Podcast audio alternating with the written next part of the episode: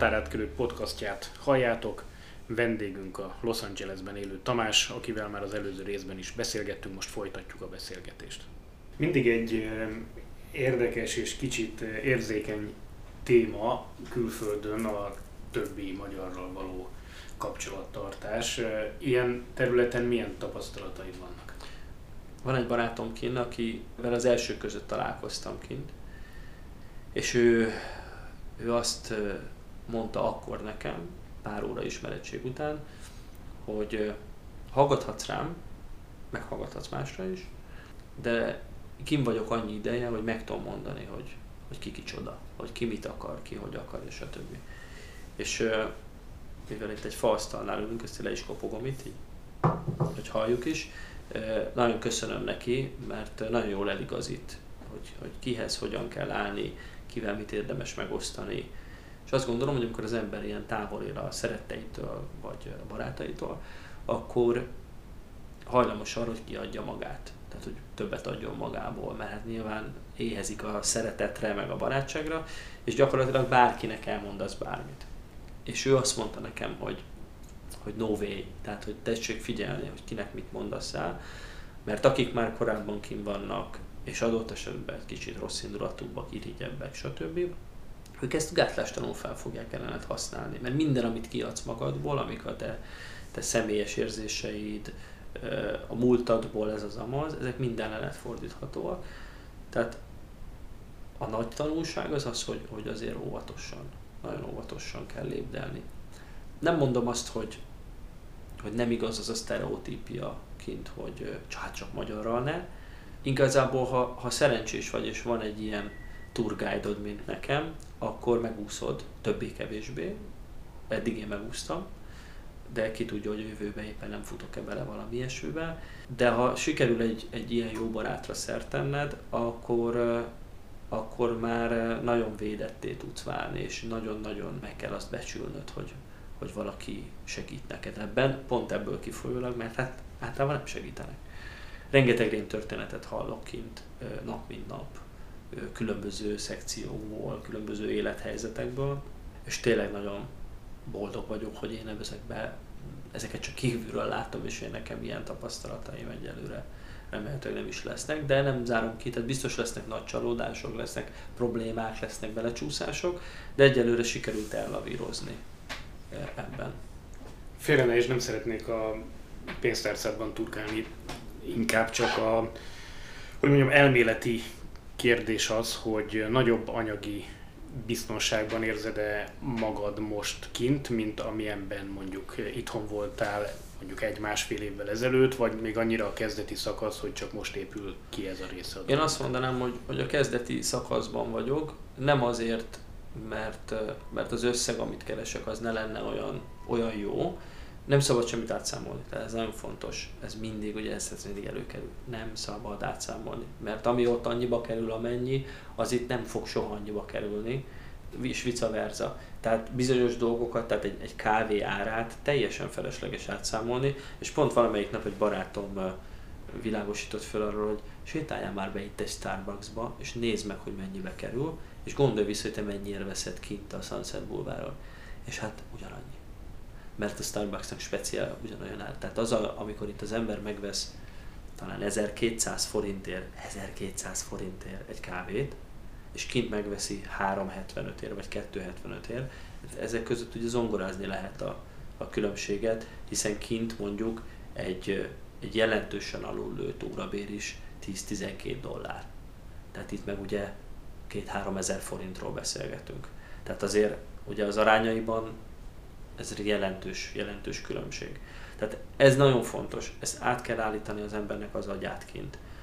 Ez több szempontból is fontos, de már csak abból a szempontból is, hogy ha én keresek kint 100 dollárt, akkor azt a helyén tudjam kezelni. Hogy az mekkora nagy pénz. Vagy hát az egy tök jó pénz. Vagy semmi.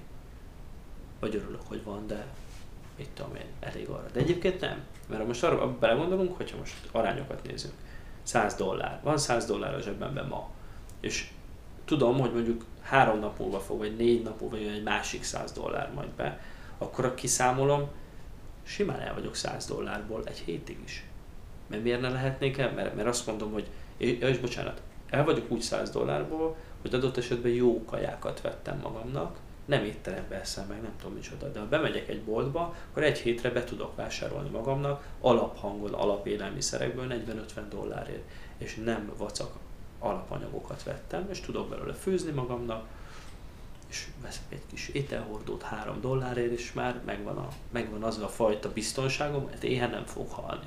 Milyen lehetőségeket látsz a jövőre nézve, akár a szakmai szempontból, meg magánemberként, és hosszabb távon tervezel-e Amerikában, illetve hát még azon belül Los Angelesben, vagy mindenképpen maradnál Amerikában, de elmennél Los Angelesből, hogyha úgy adódik, tehát hogy, hogy látod ezeket a dolgokat? Én alapvetően úgy tervezek, hogy jó lenne tovább maradni, vagy több ideig maradni kint, mivel én korábban televízióztam, és ugye ez a világ, ami ott van, azért az a televíziózással is rendesen összefügg, én nagyon szeretnék valamilyen típusú munkát is esetleg kint végezni, vagy megszerezni. Az évek alatt felhalmozott tudásom azt gondolom, hogy segíthet abban, hogy ott azért egy jó állást tudjak adott esetben találni. Ez majd ugye nyilván attól is függ, hogy milyen típusú vízum dologra lesz szükségem, hogyan kell megváltoztatnom azt a státuszt, amiben most vagyok. Ez mindig egy bonyolult kérdés, gyakorlatilag állandóan mindig mindenki erről beszél kint, hiszen hát ugye az amerikai tartózkodási engedély megszerzés az egy rendkívül bonyolult folyamat, viszont iszonyú iparág épült arra, hogy ezt azért mégiscsak hát meg lehet csinálni. Hát nagyon sokan meg tudják oldani, akkor, akkor talán én is meg tudom oldani. Úgyhogy ez az egyik, ami nagyon fontos. A másik pedig az az, hogy érzem azt, hogy még legalább egy, másfél év biztos, hogy kell ahhoz, hogy, a, hogy akár a nyelvi korlátok, vagy a nyelvi tudásom, vagy egyáltalán ez a, az otthonosság érzés, ez annyira biztossá tegyen engem, hogy én adott esetben tényleg be tudjak sétálni egy állásinterjúra, és ne egy ilyen bizonytalan, de azért mégis komoly emberképét mutassam, hanem egy olyan emberét, aki, hát én már itt vagyok egy ideje, nem titok, hogy nem itt születtem, vagy nem itt éltem, de itt vagyok, és ha gondoljátok, akkor szívesen dolgozni. Tehát igazából ezt szeretném sugározni, de ehhez azért még építeni kell. De hát pont ez a lényeg, hogy látsz egy perspektívát, hogy tudsz épülni. Ugye egy ilyen igen érdekes időszakban kerültél ki, másnap mondja, volt egy elnökválasztás, új elnöke van az Egyesült Államoknak, Donald Trump személyében. Változott valamit Los Angeles, vagy a hangulat, a hozzáállása az embereknek? Mit tapasztaltál? Los Angeles, illetve hát Kalifornia a hirtelenjében egy ilyen rebelis állam képét öltötte magára.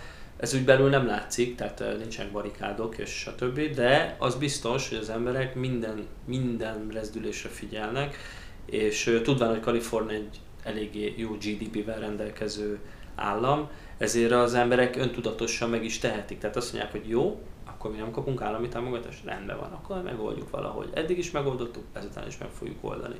És nagyon érdekes, hogy akár például a, volt kaliforniai kormányzó Arnold Schwarzenegger, aki maga is republikánus, milyen módon áll ehhez hozzá. Ő egy, egy, egy demokratikus országban szeretne élni.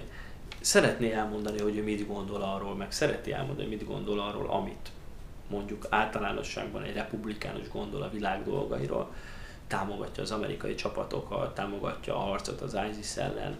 Ez mind benne van a pakliba. De azért mondjuk az neki is egy kicsit sok, hogy főleg Kaliforniában élve egy olyan kormányzati stratégiával kelljen egyetértenie, akár politikusként, akár civilként, hogy nyissunk újra szénbányákat, mert az nagyon jó, és egyébként pedig nincsen klímaváltozás. Ez nem igaz. Tehát ez azért sem igaz, mert akár Arnold Schwarzeneggert is kimossák azok az iszonyatos esők, amik a klímaváltozás miatt, például Los Angelesben pár nappal ezelőtt, vagy hát Kaliforniában pár nappal ezelőtt ugye majdnem teljesen szétkaptak egy gátat, ami a környék legnagyobb gátja és a legnagyobb víztározója. Tehát azt gondolom, hogy Kalifornia olyan szempontból egy rendkívül érdekes hely, és nagyon jól lehet tapintani, hogy mit gondolnak az emberek Trumpról. Annak ellenére, hogy egyébként ugye a szavazatszámlálások azt mutatták, hogy egy olyan 49-51 arányban ö, nyert volna Hillary Clinton, hogyha azokat a szavazatokat nézzük, de hát az nem egy akkora különbség, hogy azt lehessen mondani, hogy egyértelműen demokrata vagy egyértelműen republikánus az az állam. Például a mexikóiakhoz hogy állnak? Nagyon érdekes, hogy, hogy odakint Tehát Kaliforniában ugye ez nem változott ebben a szempontból semmi, legalábbis látszólag. Lehet hallani arról, hogy iskolákban történnek ilyen olyan atrocitások, hogy az egyetemeken volt probléma például a, a, a diákok között, hogy igenis rángattak le fejfedőket az emberekről. Szóval, hogy a, akár, ugye a, tehát akár a mexikói, akár a, a muszlim diákok ellen azért volt elég sok akció. Vannak ilyen oldalak, amik figyelik ezeket. Egész Amerikában megnőttek exponenciálisan azok a támadások, akik a vélt vagy valós bevándorlók ellen irányulnak megint csak azt tudom mondani, hogy Kalifornia, mivel egy lázadó államnak is lett kikiáltva, ez, ez így is működik. Tehát gyakorlatilag három órával a eredmény kihirdetése után én magam is szembesültem azzal, hogy a, a UCLA, a Los Angeles-i Egyetemnek a kampuszában elkezdtek a diákok spontán tüntetni, és a Trump ellen. Tehát szerintem ez, ez az, ami, ami egyébként vonzó is általában. Tehát demokráciának szerintem ez egy, ez egy foka, hogy én kimegyek az utcára, ha bajom van, és elkezdek demonstrálni, majd utána ebből csinálok valami olyan jellegű mozgalmat, amivel később valamit tudok csinálni. Aztán ha ez ugye beigazolódik, hogy nincs szükségre, akkor ez majd el fog halni. De ha meg kell, akkor ez lehet, hogy évekig fog működni. Végül annyit még hagy kérdezzek meg, hogy meddig látsz előre, hogyan tervezel mondjuk akár a következő magyarországi utat, tehát hogy körülbelül milyen időintervallumban gondolkozol, hónapokban, egy-két évben? Vagy... Igazából olyan egy-két évben biztosan gondolkozom, de aztán meglátjuk, hogy ez hogy, hogy alakul. Próbálok azon dolgozni, hogy megtaláljam azokat a lehetőségeket, amik egy hosszabb távú tartózkodásra is elegendőek. Egyelőre ezt még így nem tudom egy, egy-két évet az biztosan látok még. Aztán majd látjuk, hogy hogy zajlik tovább. A Határátkörű podcastját hallottátok, vendégünk Tamás volt, aki Los Angelesben él, most éppen Budapesten tartózkodott, és hamarosan vissza is megy Amerikába. Köszönöm szépen a beszélgetést, nektek pedig a figyelmet. Én is köszönöm, sziasztok!